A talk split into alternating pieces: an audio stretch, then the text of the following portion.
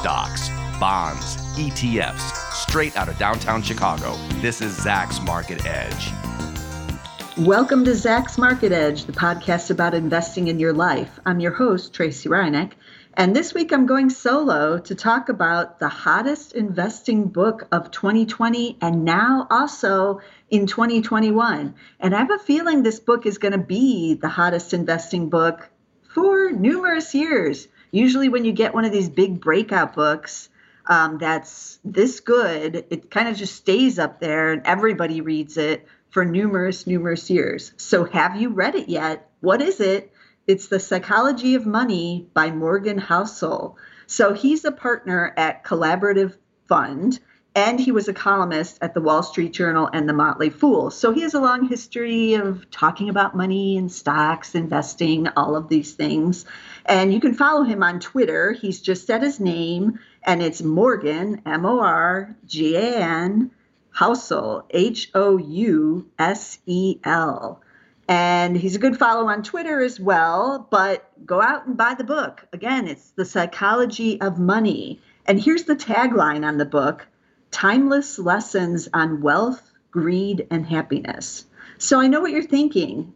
You know, you're you're thinking this isn't a book about stock investing, and that would be correct. It's not directly on stocks, but it's about our behavior about money and why we do what we do about money. And he does look at why some have been able to build wealth, others have been able to build it and lose it he looks at a lot of things such as luck, like even uh, this has been discussed in other books about the year you were born. Sometimes that even matters in what opportunities are available to you when you come of age when you first start investing or get your first job, what is happening in the world. Maybe there's a war going on and you're sent off to war. Maybe um, there's a great recession like the older millennials had that graduated out of college right into one of the worst job markets in you know 50 to 75 years that isn't their fault that's just the roll of the dice, basically, what happened at that moment. Maybe you got out of college at the end of the 1990s when all the dot coms were hiring like crazy, and you were able to get this fantastic job at one of them um, before the crash came. Maybe you graduated in 2001, right after the dot com crash, and you were an engineer major and you couldn't get a job because of the bus. Like there's all these factors and he talks about all of them and what how that influences what we do with our money, how you can build your wealth. And then stock investing is kind of wrapped in there.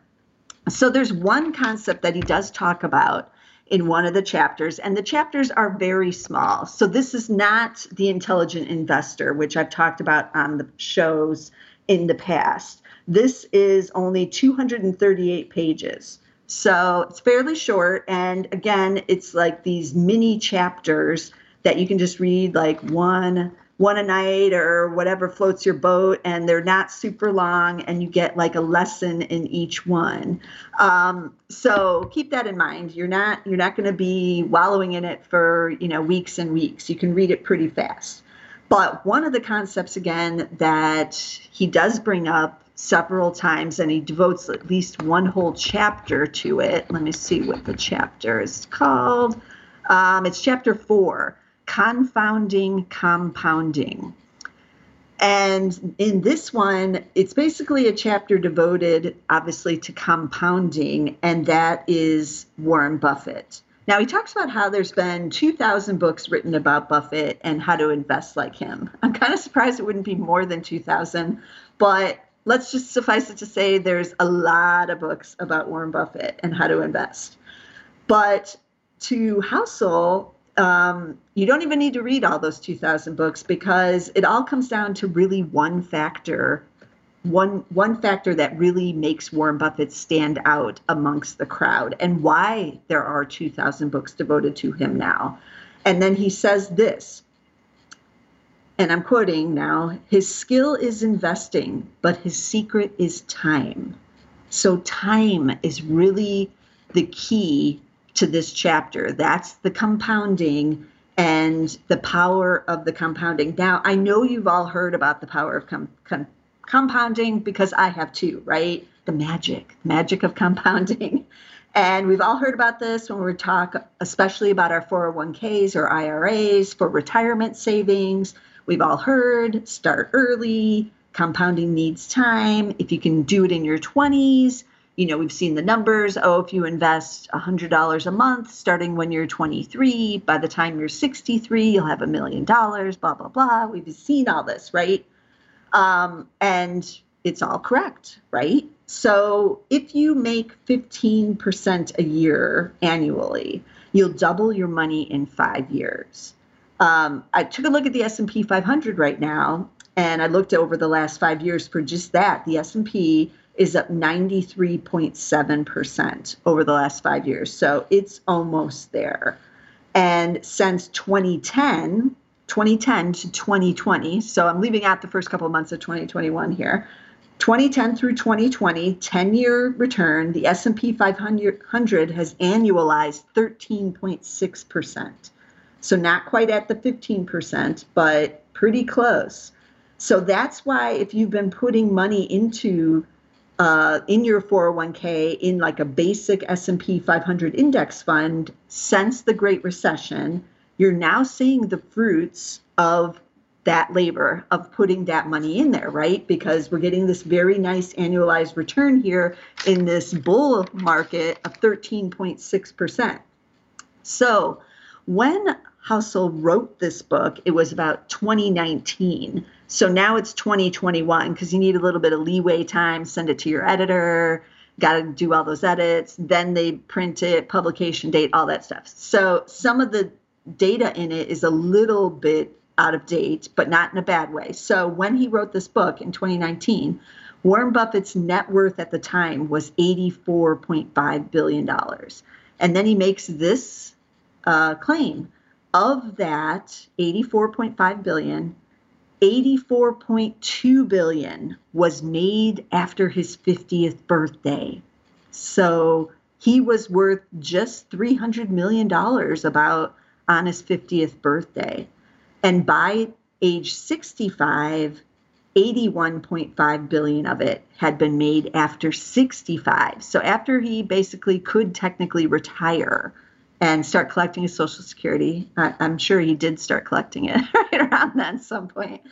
But he made the vast majority of his wealth only uh, let's see a little over three billion dollars he was worth at 3 billion at 65 and now as of when this book was written he was worth 84.5 billion. And now if we update it i just saw a headline that he's now worth a 100 billion again because berkshire hathaway stock is surging up there.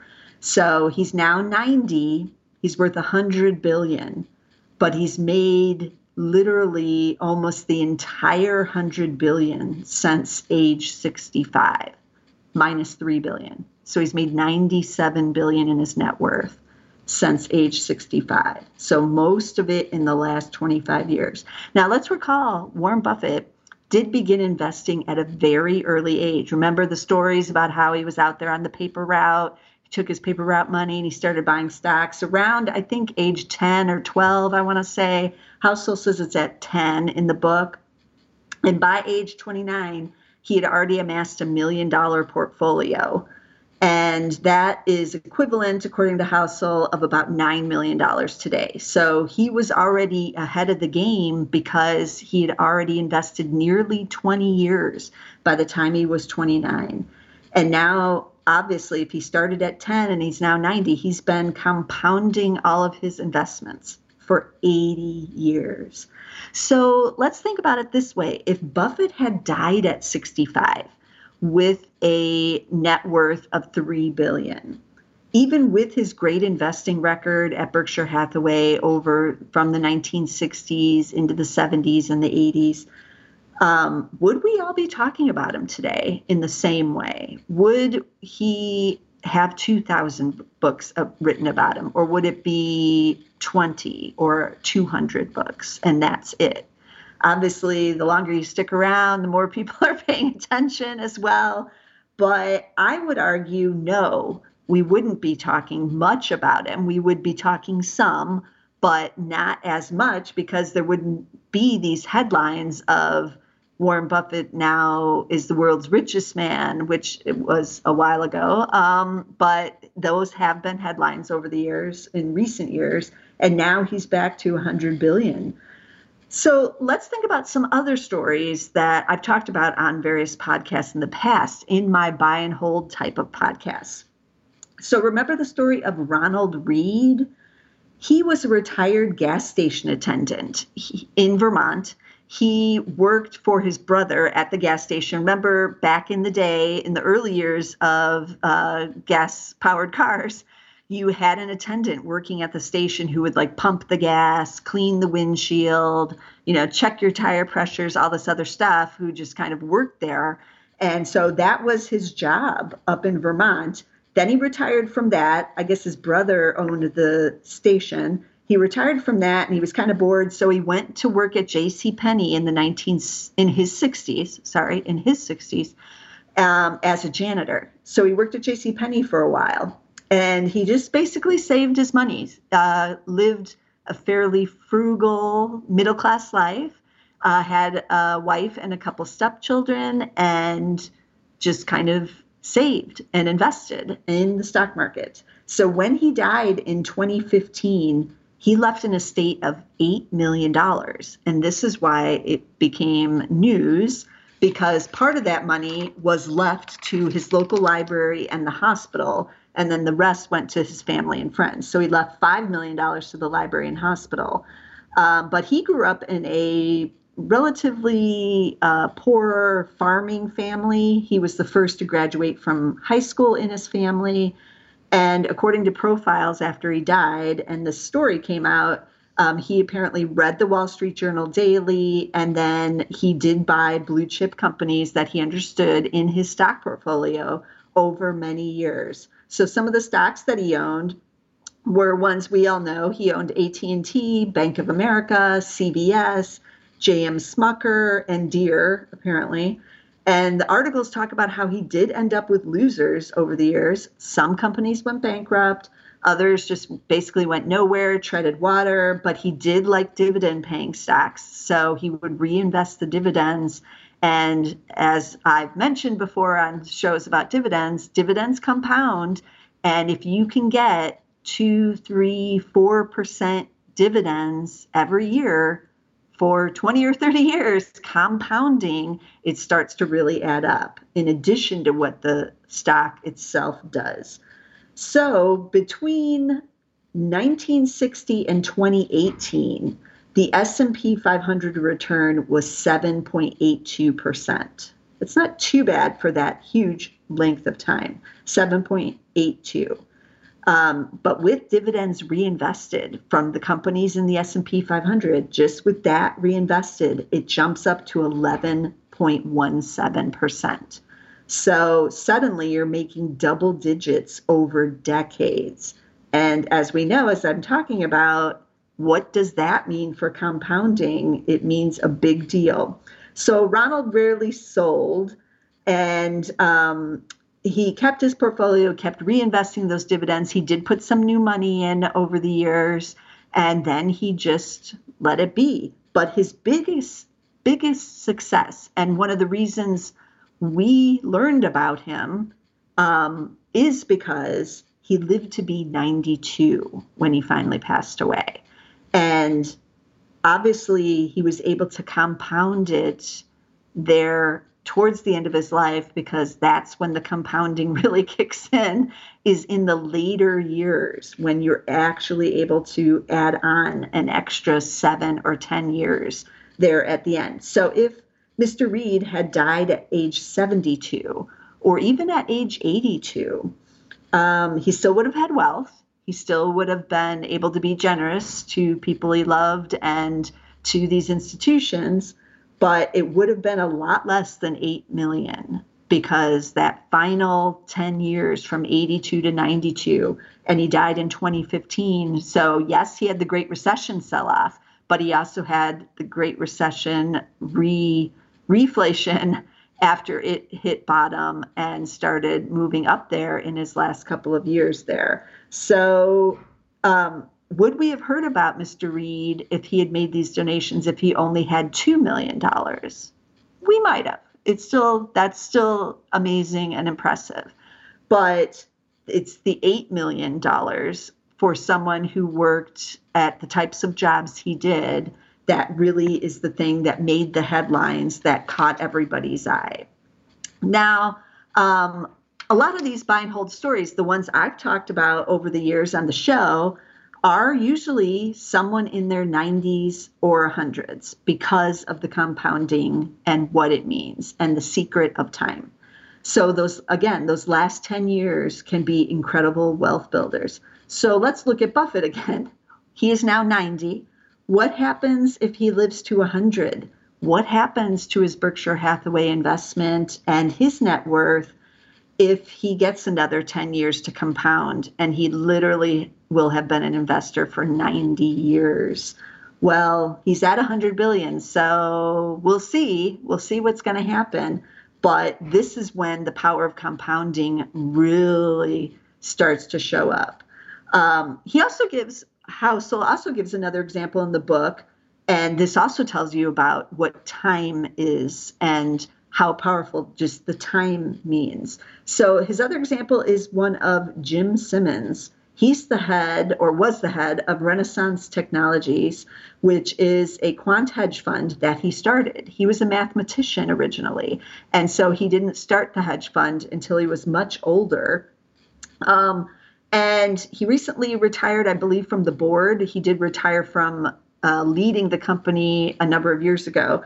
But Renaissance Technologies and Jim Simons has compounded money at 66% annualized since 1988. And Buffett's compounding record um, over a different period and a longer period was 22% or is 22%.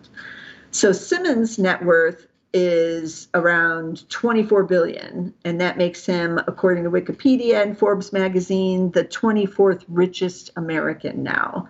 You might not have even heard jim simons right? Even though he's worth 24 billion. So why isn't he beating buffett? Why is buffett worth 100 billion? Jim simons is only worth 23 or 24 billion even though he's been compounding money at 66% and that's because he didn't start Renaissance until, again, 1988, when he was about 49 years old. So Buffett started, Buffett already had a million dollars, but inflation adjusted $9 million by the time he was 29. And um, Simons didn't start Renaissance until he was 49, and now he's 82. So he hasn't been compounding as long, even at getting the 66%. Um, still extraordinary. And if you're getting 66%, even for one year, you're going to do quite well for yourself over time. But to get it every year does catapult him into among the richest people in the United States over that time period. Now, notice how in this whole discussion, I haven't really talked about a specific stock, so to speak.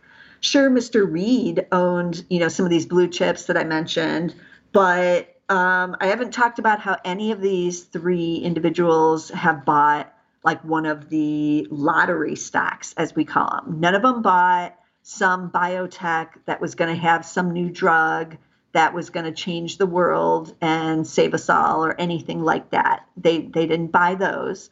None of them um, bought in at you know the first month of some hot IPO. No, they didn't buy those.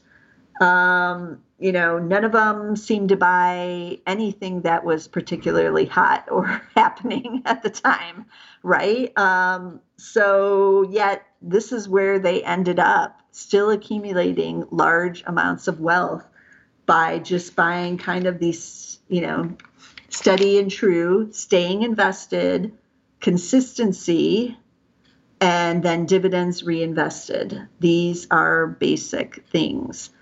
But um, again, you don't need to buy that lottery stock. I know so many of you are on the lookout for the next GameStop, or oh, why didn't I buy GameStop at six bucks and look at what it's done? But you don't need that. Um, again, you could just buy the S&P 500. It's not going to get you 66%, but it's getting you 13. What was it? 13.6 or something? Did I say? Um, looking through my papers, what was it? It was, yes, 13.6 over the last 10 years. And what does it take to double your money if you're getting 13? It's less than 10 years. So you're doubling it there. Um, the most basic thing you can do is just buy the S&P 500 ETF. And I own and recommend the Vanguard one. It's uh, ticker VOO because it is low expense ratio. You're just going to hold it. You want the lowest expenses you can find for it, and it's 0.03% expense ratio. Now, if you want to buy the blue chips, like a lot of these buy and hold investors have done, you haven't done too badly in the last 10 years if you've done any of these kind of blue chip winner companies. These are big cap winners. Uh, Microsoft, I took a look at that. I own that in my own personal portfolio, but I haven't owned it 10 years. It's only been like two years, I want to say, maybe three years that I've owned it again. Um, and but 10 year annualized return for Microsoft. This is 20, uh, starting in March 2011 through March 2021, which we're in right now is 27.6% annualized return. So $1,000 invested in March 2011 in Microsoft would be $11,442. That's without the dividends reinvested. So it would be even higher if you reinvesting that dividend. By comparison, the NASDAQ during that time is up 15.45. The Dow is up 11.68. Comparing it to a couple of its competitors, Apple, 10 years, 27.04, so right next to Microsoft right there. And then Alphabet, uh, which is G O O G L, is 21.29 during that same 10 years. So a little bit less for Alphabet, but um, still over 20% for these companies annualized. How long does it take to double if you're at 20? Percent not too long, a couple of years, that's it. I took a look at some old economy type stocks too. Union Pacific, one of the railroads, UNP is the ticker there. You were getting 18.56% annualized over the last 10 years. That's without the dividends, remember. Um, $1,000 invested in 2011 was $5,487 without the dividends here in 2021 took a look at Bank of America because Mr. Read had owned that one. We know all the problems with the banks.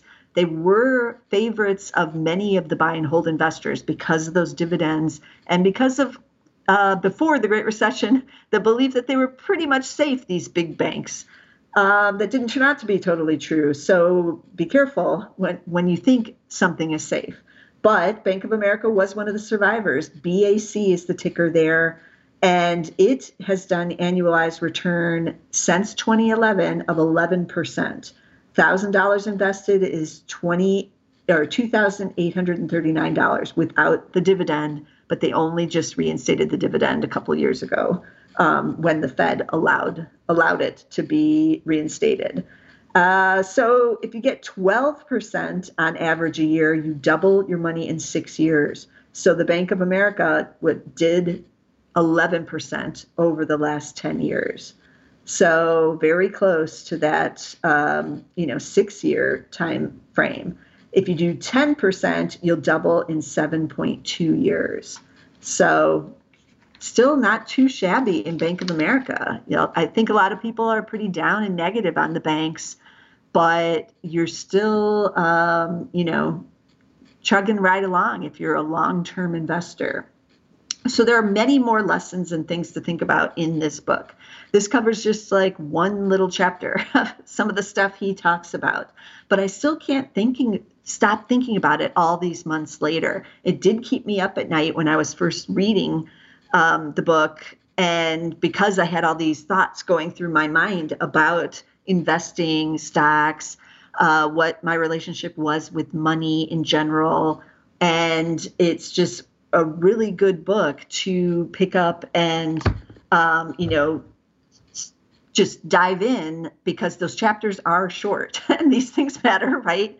Um, we're all busy. We all have short attention spans now with the COVID, but um, it's an easy book to read. And by the way, Mr. Housel does disclose that he mainly buys index funds in his own personal portfolio.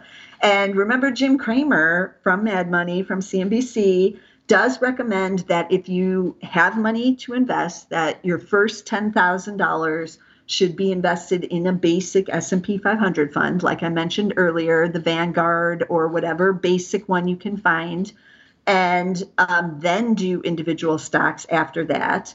I too have a mix of both indexes and stocks.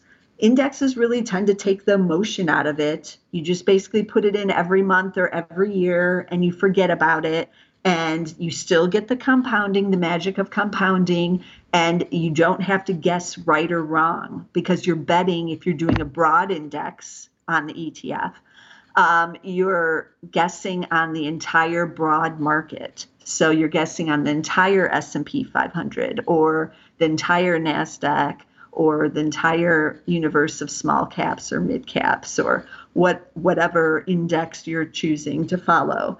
And that um, helps in case there's some kind of blow up or again bankruptcy or you guess wrong. That's what makes individual stocks a little more risky. And i've mentioned in the past that i believe you should have at least 10 to 20 individual stocks if you're going to go that route.